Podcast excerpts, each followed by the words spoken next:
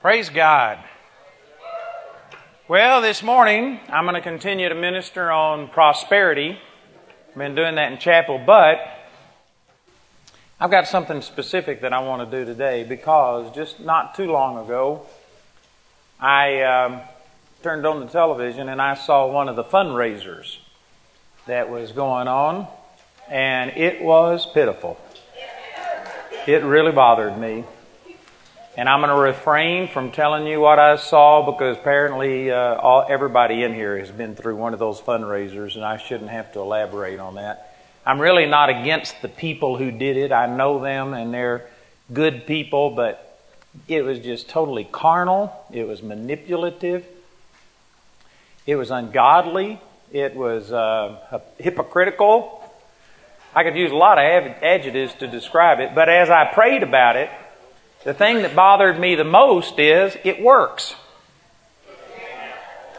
You know what? Ministers are, I guess, always going to do stuff like that. It's always been that way. I don't know that we'll ever change it. But the thing that bothered me is it works. And I actually went on the internet afterwards and I began to look up some of these ministries and see what their income is.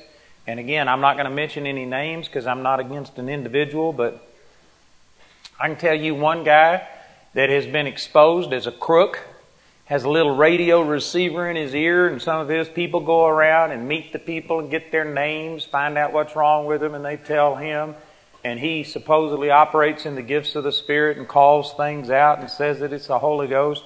The guy's probably not on one hundredth as many television stations as I'm on, and his income is like $170 million a year and mine's somewhere around 22 million.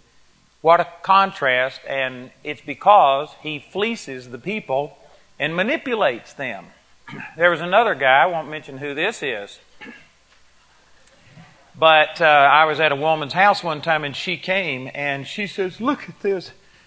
The Lord woke him up at 2 in the morning and gave him my name. My name is written here and said that if I will send him $1,000 today, that all of the people I've been praying for will be saved and born again, and that this was a word from God, and you got to get your offering in the ground. And she says, I don't have a thousand dollars. What do I do? Do I go borrow the money? And she says, How do you respond to that? And I said, Let me see it. And I looked at it and I just grabbed the letter and tore it into pieces and threw it in the trash. And I said, That's how you respond to that. And she said, But it, God woke him up and gave my name. And I said, Yeah, he put that letter out to 160,000 people, and the computer put every person's name in there and made it personalized. And I said, It's a sham, it's crooked. And she says, You think so? I said, I know so. And anyway, I could go on and on and on talking about all of the stuff. But really, again, what the Lord spoke to me is that instead of complaining about it and talking about it, the only reason this works is because people give to it. You can raise more money fleecing people and scamming people and condemning people. I've had people come to me and give me, uh, offer me uh, a million dollars, guarantee me a million dollars, and this has been 20 years ago when a million dollars wasn't an entire year's income. They were guaranteeing me more than a million dollars if they would let me write a letter. And man, I needed a million dollars, so I said, come on. And so they came and they presented their deal to me and they had it down to a science. What color ink causes people to give. How many times you underline things, put the brackets around it outside.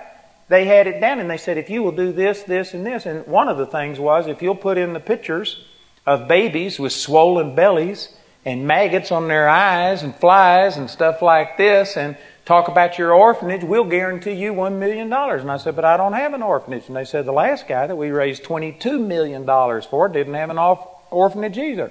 But says he got $22 million off this letter. And I said, that's crooked. And they said, well, you'll use it for good purposes. It doesn't matter. You know how you get it. And I said, that's wrong. And I kicked them out. And I had to pay him some money to even come. And I said, Keep your money. I said, Do whatever, but I don't need money that badly. I kicked him out. But you know what? The sad thing is, it works. And so as I was praying about it and really upset about this, the Lord said, Faith comes by hearing, and hearing by the Word. And so if you don't like it, teach people why, when, and where to give.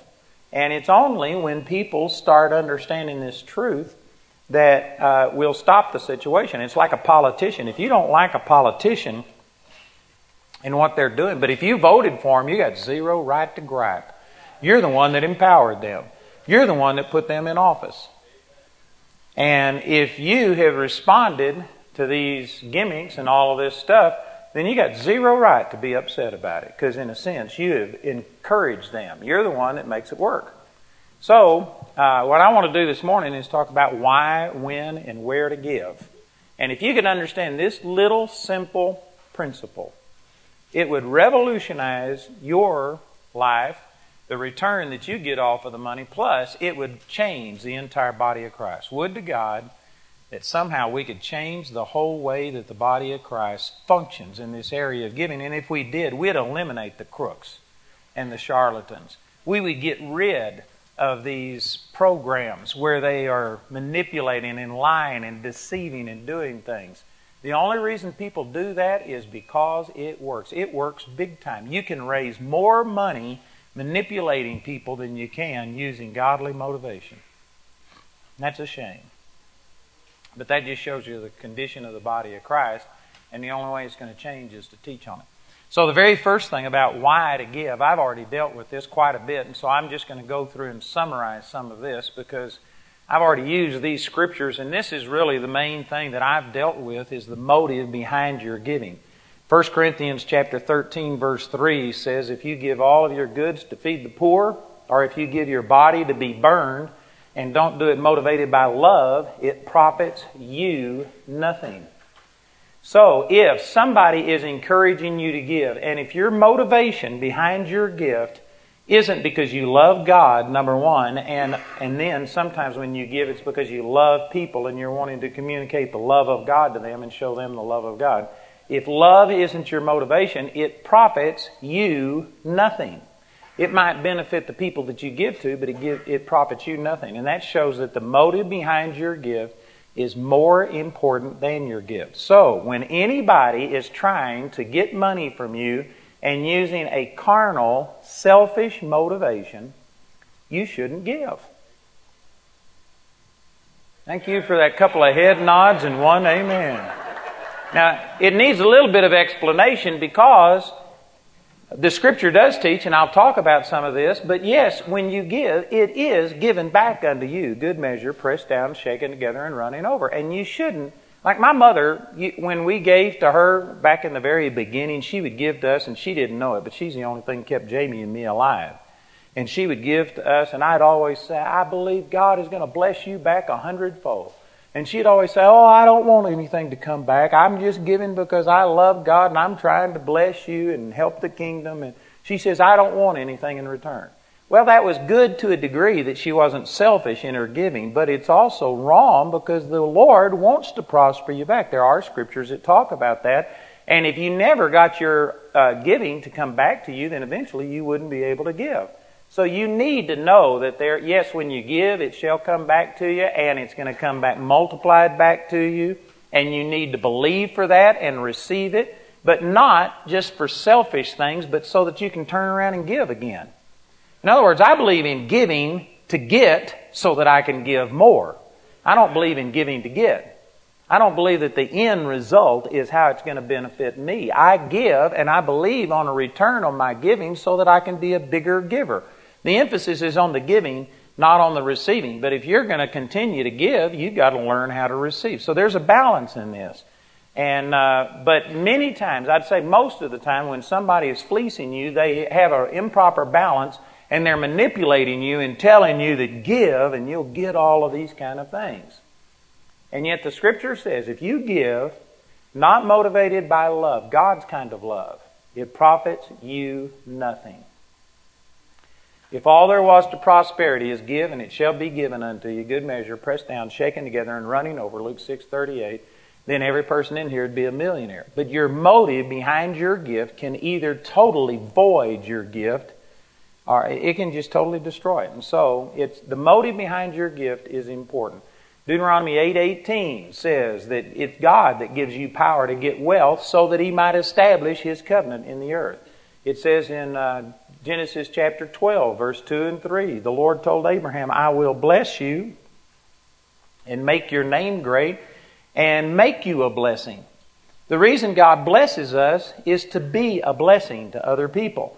Ephesians chapter 4 verse 28 says, Let him that stole steal no more, but rather let him labor, working with his hands the thing that is right, that he may have to give to him that needs. The reason God told you to work and labor is so that you can give to him that's in need. It says in 2 Corinthians chapter 9 verse 8 that God is able to make all grace abound towards you that you always having all sufficiency in all things may abound unto every good work. The reason God prospers you is so that you can be a blessing. So again, the motive behind your giving, why you give, isn't to get. It's to be a blessing. Now you have to understand that as you give, you do need to believe for a return on that. You do need to expect a harvest. I'm not saying that that's wrong, but that's not the right motivation. You should be giving because you love God, because you love people, you want to be a blessing to people. There's so many scriptures.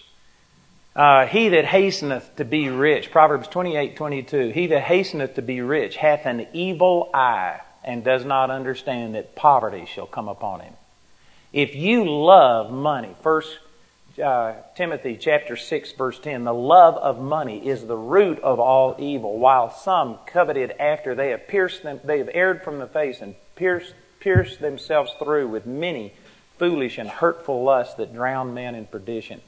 If you hasten to be rich, if your goal is riches, your motive is wrong. You aren't going to see God's prosperity operate in your life. Now you can get money outside of God. There are people who are not necessarily believers and not trusting God who become rich. But I guarantee you, you pay a price for it. You pierce yourself through with many foolish and hurtful lusts. It drowns man in perdition. It's the root of all evil. It causes lots of problems. But if you are going to prosper God's way, then your heart has to be right. Your motivation has to be right. So when somebody comes up and starts telling you all of these things about if you will give a thousand dollars right now, then God is going to multiply this back to you a hundred times and you're going to be rich and you can have houses and cars and when that's the motivation, and again, there's nothing wrong with those things in their proper place, but when that's the motivation, that's a wrong motivation. You should not give towards that. Every time you give to somebody who's manipulating you and using carnal motivation and just talking about like the lottery, you give this and boy, you're going to win this and you're going to get all of these things. Every time you give to that, you encourage it. You are voting for that kind of thing. So that is not why you give. And then when you give, here, here's this is really important that you don't give where you're begged.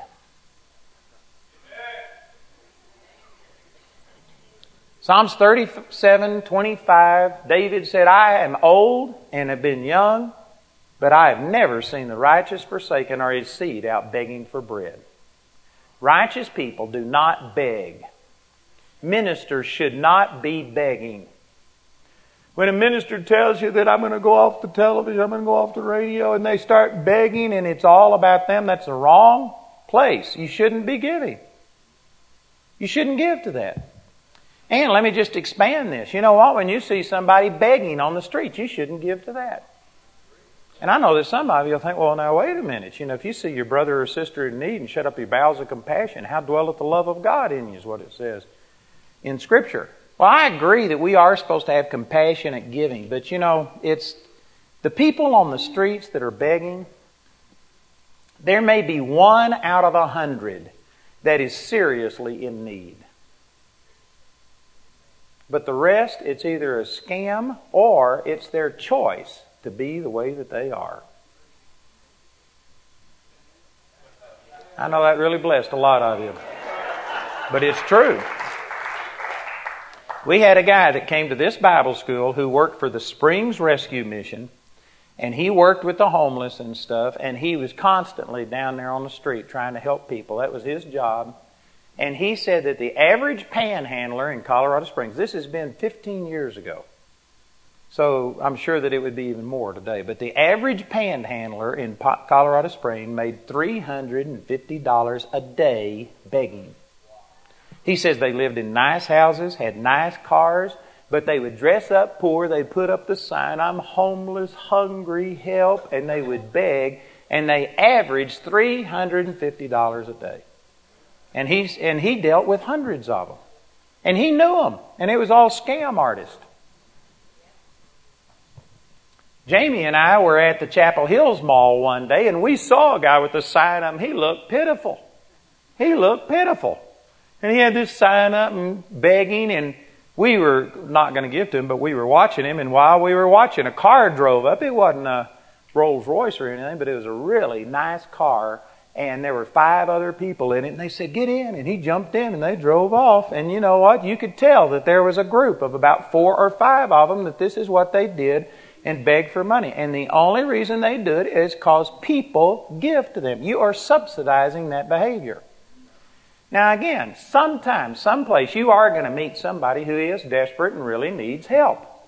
And so, I'm not saying that you can't do that, but I'm saying that 99% of the time, those people are scamming you, or they are possibly going to take the money and use it on dope, cigarettes, booze, or something like that. And if you don't believe it, then in, when the person says hungry, say, all right, I'll go take you and buy you a meal. And you know what? They don't want to do it.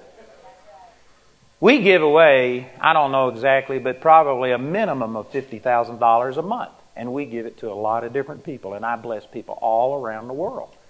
And you know what? I give away a lot of money. And when people come begging, we tell them, you can work. And we put them to work. We've had people work cut our grass, do different things, and we have people work.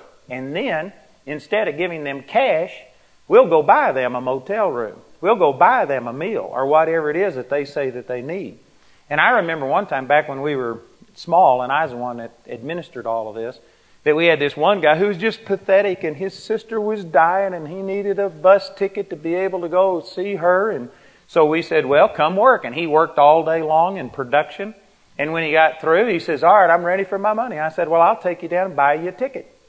And he says, Well, you don't have to do that. Just give me the money. I said, No, I'm going to take you down and buy you a ticket. So we went down to the bus station and I was standing in line and there was a big long line. And he says, Man, you just, you don't have to stay around. If you give me the money, I'll do it. And he kept telling me, and finally we got right up to the deal and he said, Oh, forget it. And he just walked off. He didn't want a bus ticket.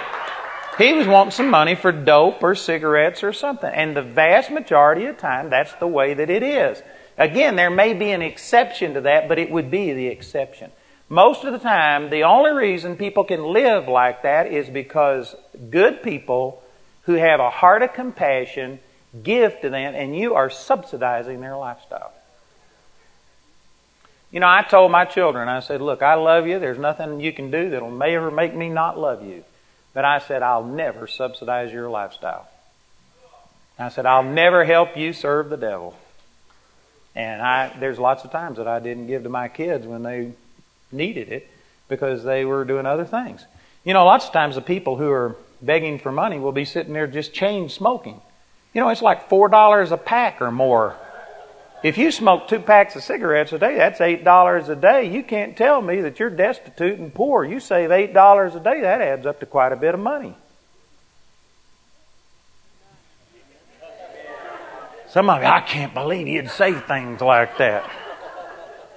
Well, man, if you can't believe that, you'd never believe this. Look at this verse. Look at this verse over in 2 Thessalonians chapter 3.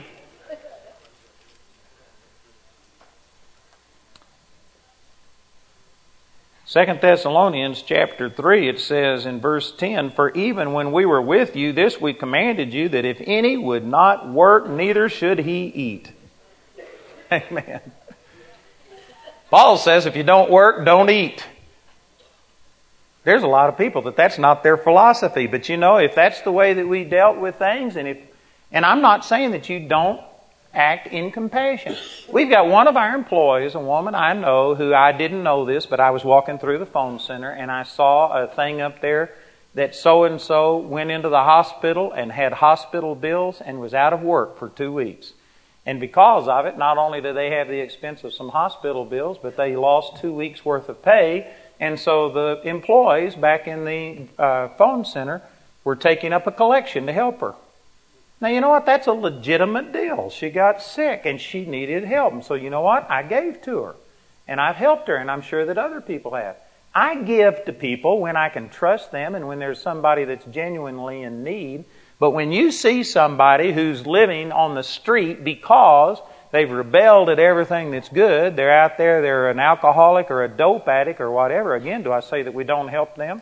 No, but the way you help them, you ought to give to things like the Springs Rescue Mission that is out there. And they, and I've talked to the people at the Springs Rescue Mission, and they said that this is the reason that they love doing what they're doing because they said some of these church organizations, when they had these tent people downtown, and that, that was a problem about a year or two ago, and finally the uh, uh, city government outlawed that. They said that the reason they couldn't get those tent people out of there is because the churches were coming down and giving them food and blankets and clothes. Said they were throwing clothes and food and stuff away. The churches just threw stuff at them, didn't research it, and said this was the word was getting out. People were coming from other cities, and this was becoming a haven because people were just throwing money at them, and they were encouraging this. And this was just basically bums, hobos that didn't want to work, and they were mooching off of other people. And the reason they did it is because people subsidize and make that work. So I say all of this to say that you know what? You shouldn't be rewarding negative behavior. If they don't work, don't eat. And likewise, in the ministry, you shouldn't reward beggars.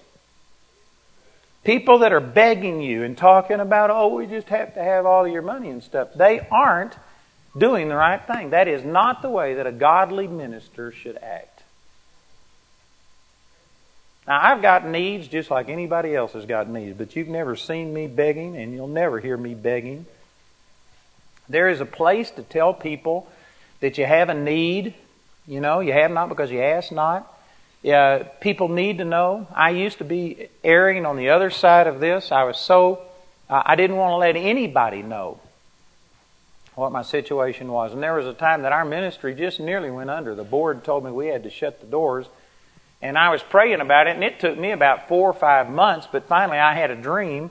And in this dream, one of my partners from Dallas came up to me, and he says, How are you? And I said, I'm blessed. And he says, I want to know how your finances are. And I said, Well, they're blessed. And he says, I want to know what your situation is. And I said, Well, we need some money. And he says, How much? And he just backed me into a corner. And finally, I told him what our need was, and this guy got mad at me. And he says, I'm your partner. I, God has told me to help you, and you aren't giving me the information I need to be able to be an efficient partner. He says, You are wrong in not telling us what's going on. And he rebuked me sorely. So I woke up, and we only had 5,300 people on our mailing list at that time. And I sent out this letter to 5,300 people. I didn't put a return envelope in it. I told them the dream, and I said, I've, I've, I've not represented things correctly. Forgive me. And I said, Here's the situation. Do something if you want to. That's all I said. It was one page. And did you know out of 5,300 people, we had uh, $53,000 come in in less than a month, which at that time was just huge, multiple months worth of income. And so there is a place to let people know the need. I'm not saying that you don't do that. But I am saying that to beg and present it and play on your emotions and get you to give out of pity and out of all of these kind of things is wrong when they sit there and manipulate you and tell you that it's your fault. If I go off the air, it's your fault. And they're condemning you. And so you give out of condemnation. That's wrong. You know, there are a lot of people that give because honestly, it's not about helping the other person. You feel guilty. And this is how that they uh, use these babies with the swollen bellies and flies on their face. They, they make you feel, are you going to let this person go to bed hungry tonight? Are you and and they just start putting guilt on you and you know why you give? Not because you love that kid, not because you love God, it's because you love yourself and you feel embarrassed and shy, I gotta do something, and you give to help yourself. That's a wrong motivation. Amen or oh me? Now, again, does this mean that you never help anybody who's in need? No, but I'm saying it ought to be done because you have compassion for them and you give to be a blessing to them. And then, so that's why, when, and then where to give. This is probably the simplest of them all. This is so simple, you got to have somebody to help you to misunderstand this. Look over in Malachi chapter 3, in verse 10. You know, I've, I've I teach on this as we go through and talk on the tithe. I'm not going to specifically talk about the tithe from verse 8, but in verse 10, it says, Bring ye all the tithes into the storehouse, that there may be meat in mine house, and prove me now herewith, saith the Lord of hosts. If I will not open you the windows of heaven and pour you out a blessing, that there shall not be room enough to receive it. This says you bring all the tithes into the storehouse. Now we when we're talking about giving, it's not limited to tithes. There's also offerings and things beyond the tithe, but this is basically talking about where you give, and it just is you give where you're fed. A storehouse is where people kept their food. They kept their grain. They kept their meat and things like that. And when you got hungry, you went to the storehouse and got some of your food out and ate it. So a storehouse is where you get fed. Now, most of the body of Christ, especially pastors, will tell you that the storehouse is a local church. And so your tithe goes to the local church, and then offerings go above that, go someplace besides the local church. And you know what? I agree with that if you're in a good church. I'm not going to argue with that. I don't have a problem with that if you're in a good church. But there's lots of people that aren't in good churches.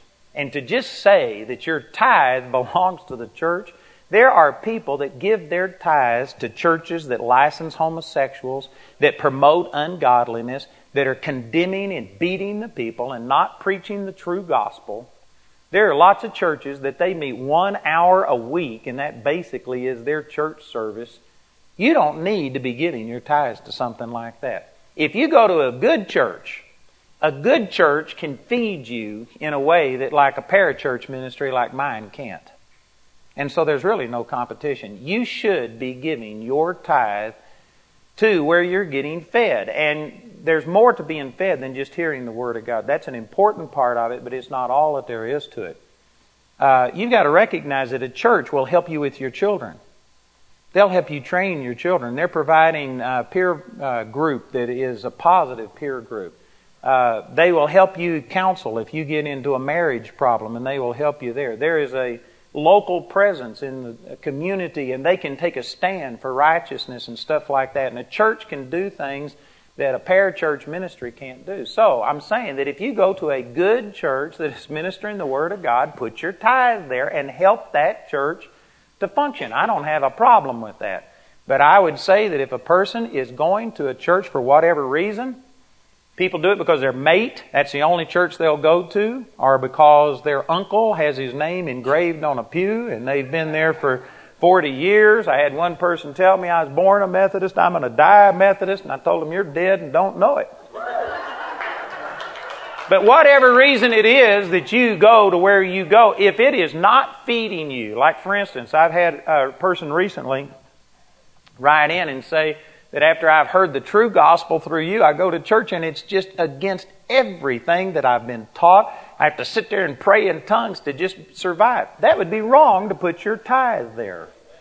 You should not be tithing to something that is not feeding you. And you know what? If the body of Christ operated in this, then the churches that aren't feeding people would dry up and go away, or they would have to get right with God because they wouldn't be fed. They wouldn't have their needs met. But again, there are born again, spirit filled believers subsidizing ungodliness through your giving. And then you're complaining about the way the church is going, but they couldn't do it without your help. So you are responsible for the way they do it. You should not give to a thing that is not truly feeding the body of Christ.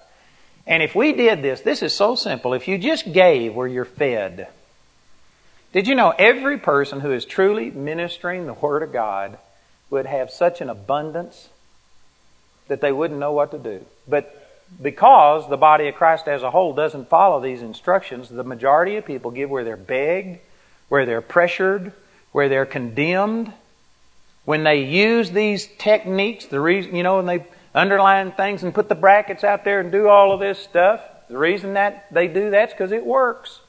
And sad to say, a lot of people give to that. A man who gave us our building over in uh, Manitou Springs when we first moved to this area, uh, when he gave us the building, he went to work for us for a while, for about five or six months. And he, he duplicated tapes for me and stuff. And when he saw how we functioned, he got me over to the side one day and he says, Why don't you tell people? Why don't you, you know, beg, basically, is what he's saying. Why don't you tell people how bad it is? Because he was there and we would just duplicate tapes. We'd duplicate 10,000 tapes at a time, ship them out just as quickly as we could. Then we'd be out of money and we'd just sit there for a few days believing God for some money. And then when money came in, we'd go get some more tapes and we'd try and catch up with the orders again. And he says, Why don't you let people know what's going on?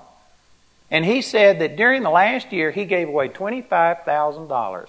And he wanted to make that money count, and he prayed and asked God where he should give. And he said, Every time I was the first person that came to his mind, because I was the one that God used to change his life. And so the first person he thought of giving to was me. But he said, I've never begged. I never said anything. I didn't say we were in a terrible situation and we had a crisis. And so he says, I wound up giving that $25,000 to this network, Christian network, because they were always in a crisis.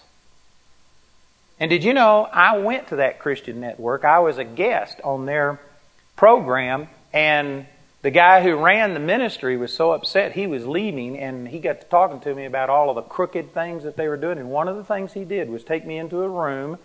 It was probably 20 by 30, and it had tens, hundreds of thousands of letters already written, already in envelopes, already sealed. All it needed was a, a sticker on it, a mailing sticker and he said, These are our six month crisis letters written two years in advance. They didn't have a crisis yet.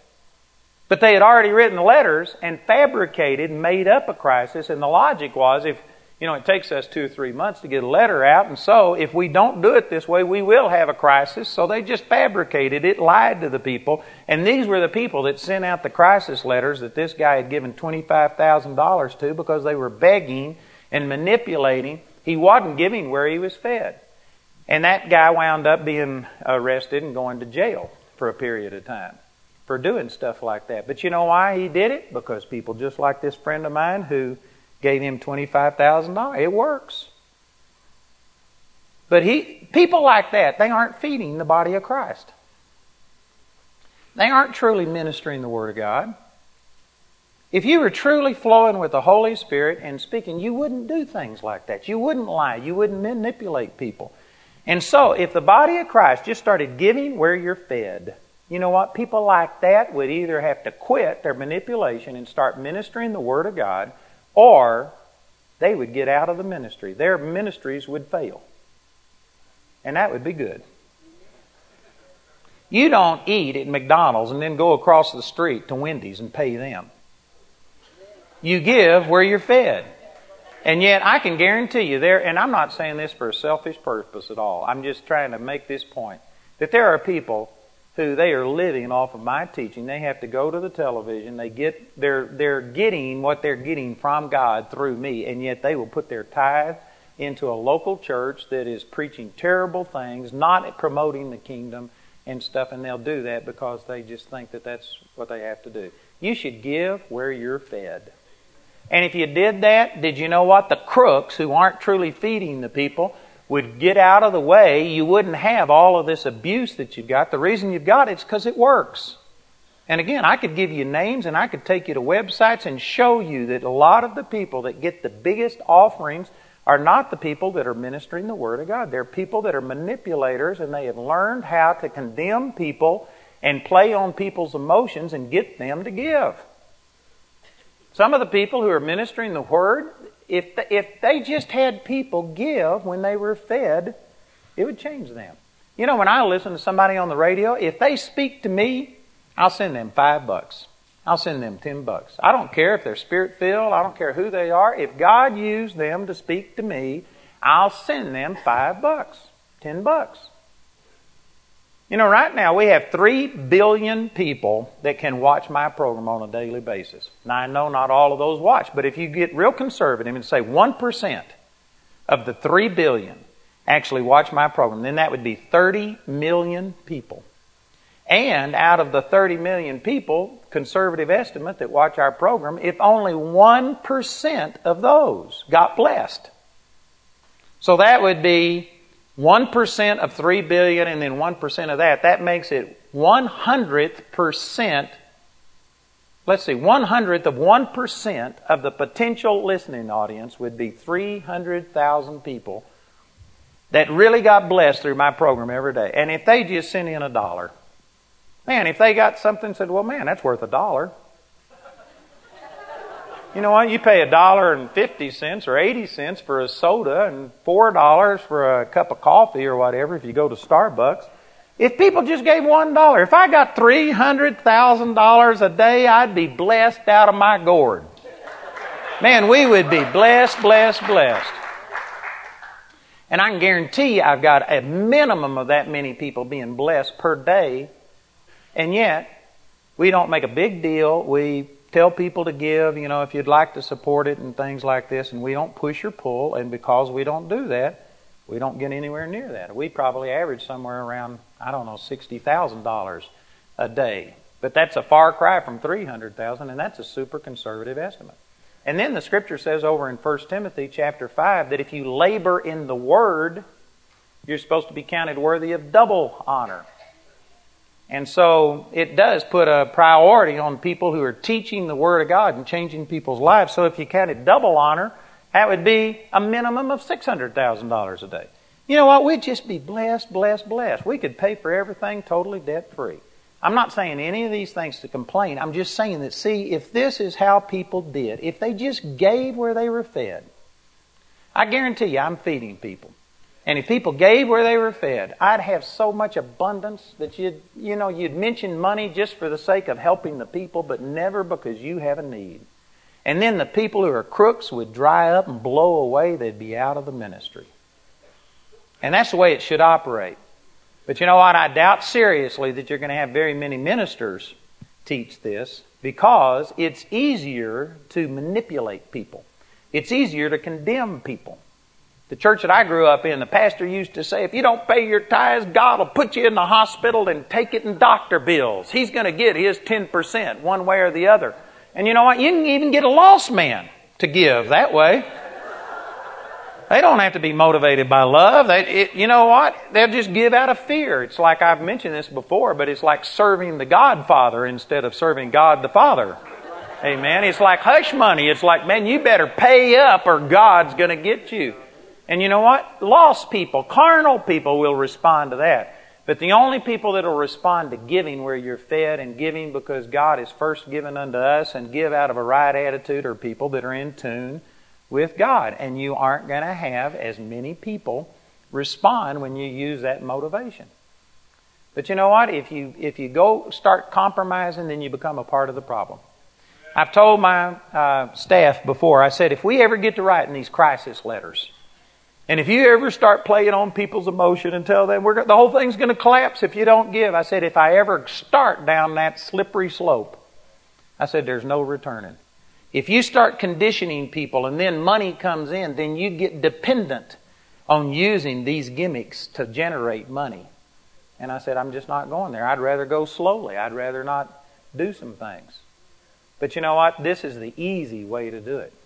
I could right now hire people that could produce me millions of dollars off of one letter if I just give them the freedom to go in and manipulate people and lie to them. That works. And brothers and sisters, I'm saying that praise God, we need to start being a part of the answer instead of a part of the problem. So don't give where you're begged. Don't give with the wrong motivation. You should give where you're fed. The only exception to this would be that there is benevolence given. Sometimes the poor haven't ministered to you, and we are supposed to give benevolence giving, and then we are supposed to give missions things because there's some people that go to people that don't have any money and they can't pay them directly, and so you are supposed to do missionary work and benevolence giving, but with that exception, you should give primarily where you are fed. And if you would just do that, it would change everything.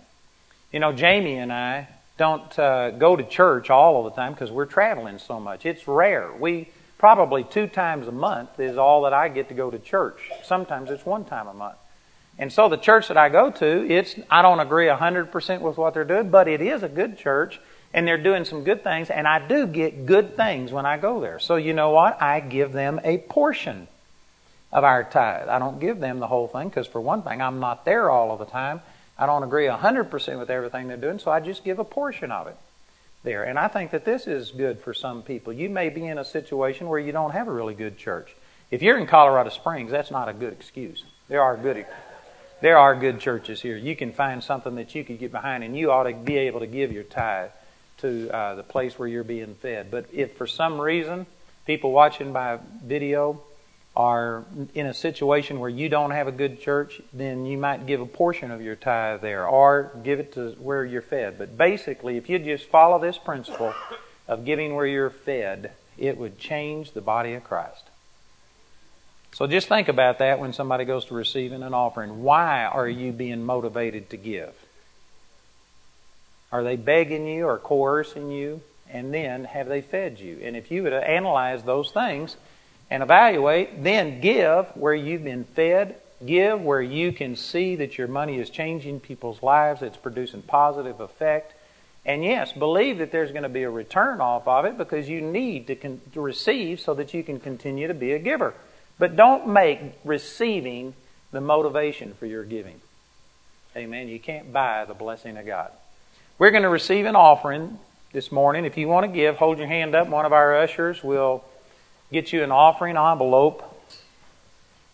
This goes into our missions fund. And what you're doing, you're giving to help people go on these missions trips. You're sowing into your future. You're helping change lives as they go out and minister. And praise God, God will bless this back to you so that you can continue to be a giver. Praise the Lord. Father, we just thank you for these truths, and I'm asking that you help us, Father, to understand this and to be good stewards of the money you've given us, to give with the right attitude, to give to the right place. Father, we thank you and believe that you are giving us all wisdom in this area and that we're going to be a part of the answer instead of a part of the problem. And I believe that as people give today, that Father, you will bless this back unto them supernaturally, an abundant return on it in the name of Jesus. Amen. Praise God. You can receive the offering. Hallelujah. You know, when I was 18 years old, long before I understood all the things I was telling you, I went to a Baptist church service, and this Baptist evangelist was there. There's probably five or six hundred people. And he says, We're going to receive an offering, but I don't want anybody to give $10, $20, $50, or $100. He says, If you were to go to a movie, you'd pay $3. Now that shows you how long ago this was. And he says, You'd pay $3. I just want $3 from every person. He says, If you don't have $3, borrow it from your neighbor. But he says, I want every person to get $3 and hold it in your hand. And I was sitting on the front row. And uh, he says, I won't, I'm going to wait until I see everybody's got $3. Man, I folded my arms like this and looked at this guy like, I dare you. Recognize me. Point me out. Give me an opportunity to say something and see what I will do. And man, he was looking at me and he says, now not everybody has three dollars. I want you to get three dollars. And I was staring right back at him and he uh, tried to coerce me, but boy, I just wouldn't budge. And I was 18 years old. I'd just been baptized in the Holy Ghost a few months and I knew better than that. You're supposed to give as you purpose in your heart, not grudgingly or of necessity, for God loves a cheerful giver. And you know what? I just stared that guy down, and I wouldn't do that back when I was 18 years old. I still don't do it. It just makes me mad. It ought to make you mad when somebody goes to using these gimmicks. Last last thing, a board member of mine, Travis Waller, he was he's now with Jesus. But he was in a meeting in Pueblo where they took up an offering and the guy said, I need exactly so much money. And he, we're going to keep taking offerings until I get it. So he took an offering and had the people sit there and had his people count it. And they came back in and said they were short. So he took a second offering and they were short. And he had them block the doors and he says, We're still a thousand dollars short. I'm going to take another offering until I get at least one more thousand dollars. And Travis got up and gave him a thousand dollars so that the people could leave. And he was telling me about that, and I said, Travis, shame on you. I said, you just rewarded that guy's negative behavior. I said, the reason he did that's because it worked, and you enabled it. Amen. I'd never do something like that. I'd have sat there until the cows came home. I would not respond and reward negative behavior. Neither should you. You're dismissed.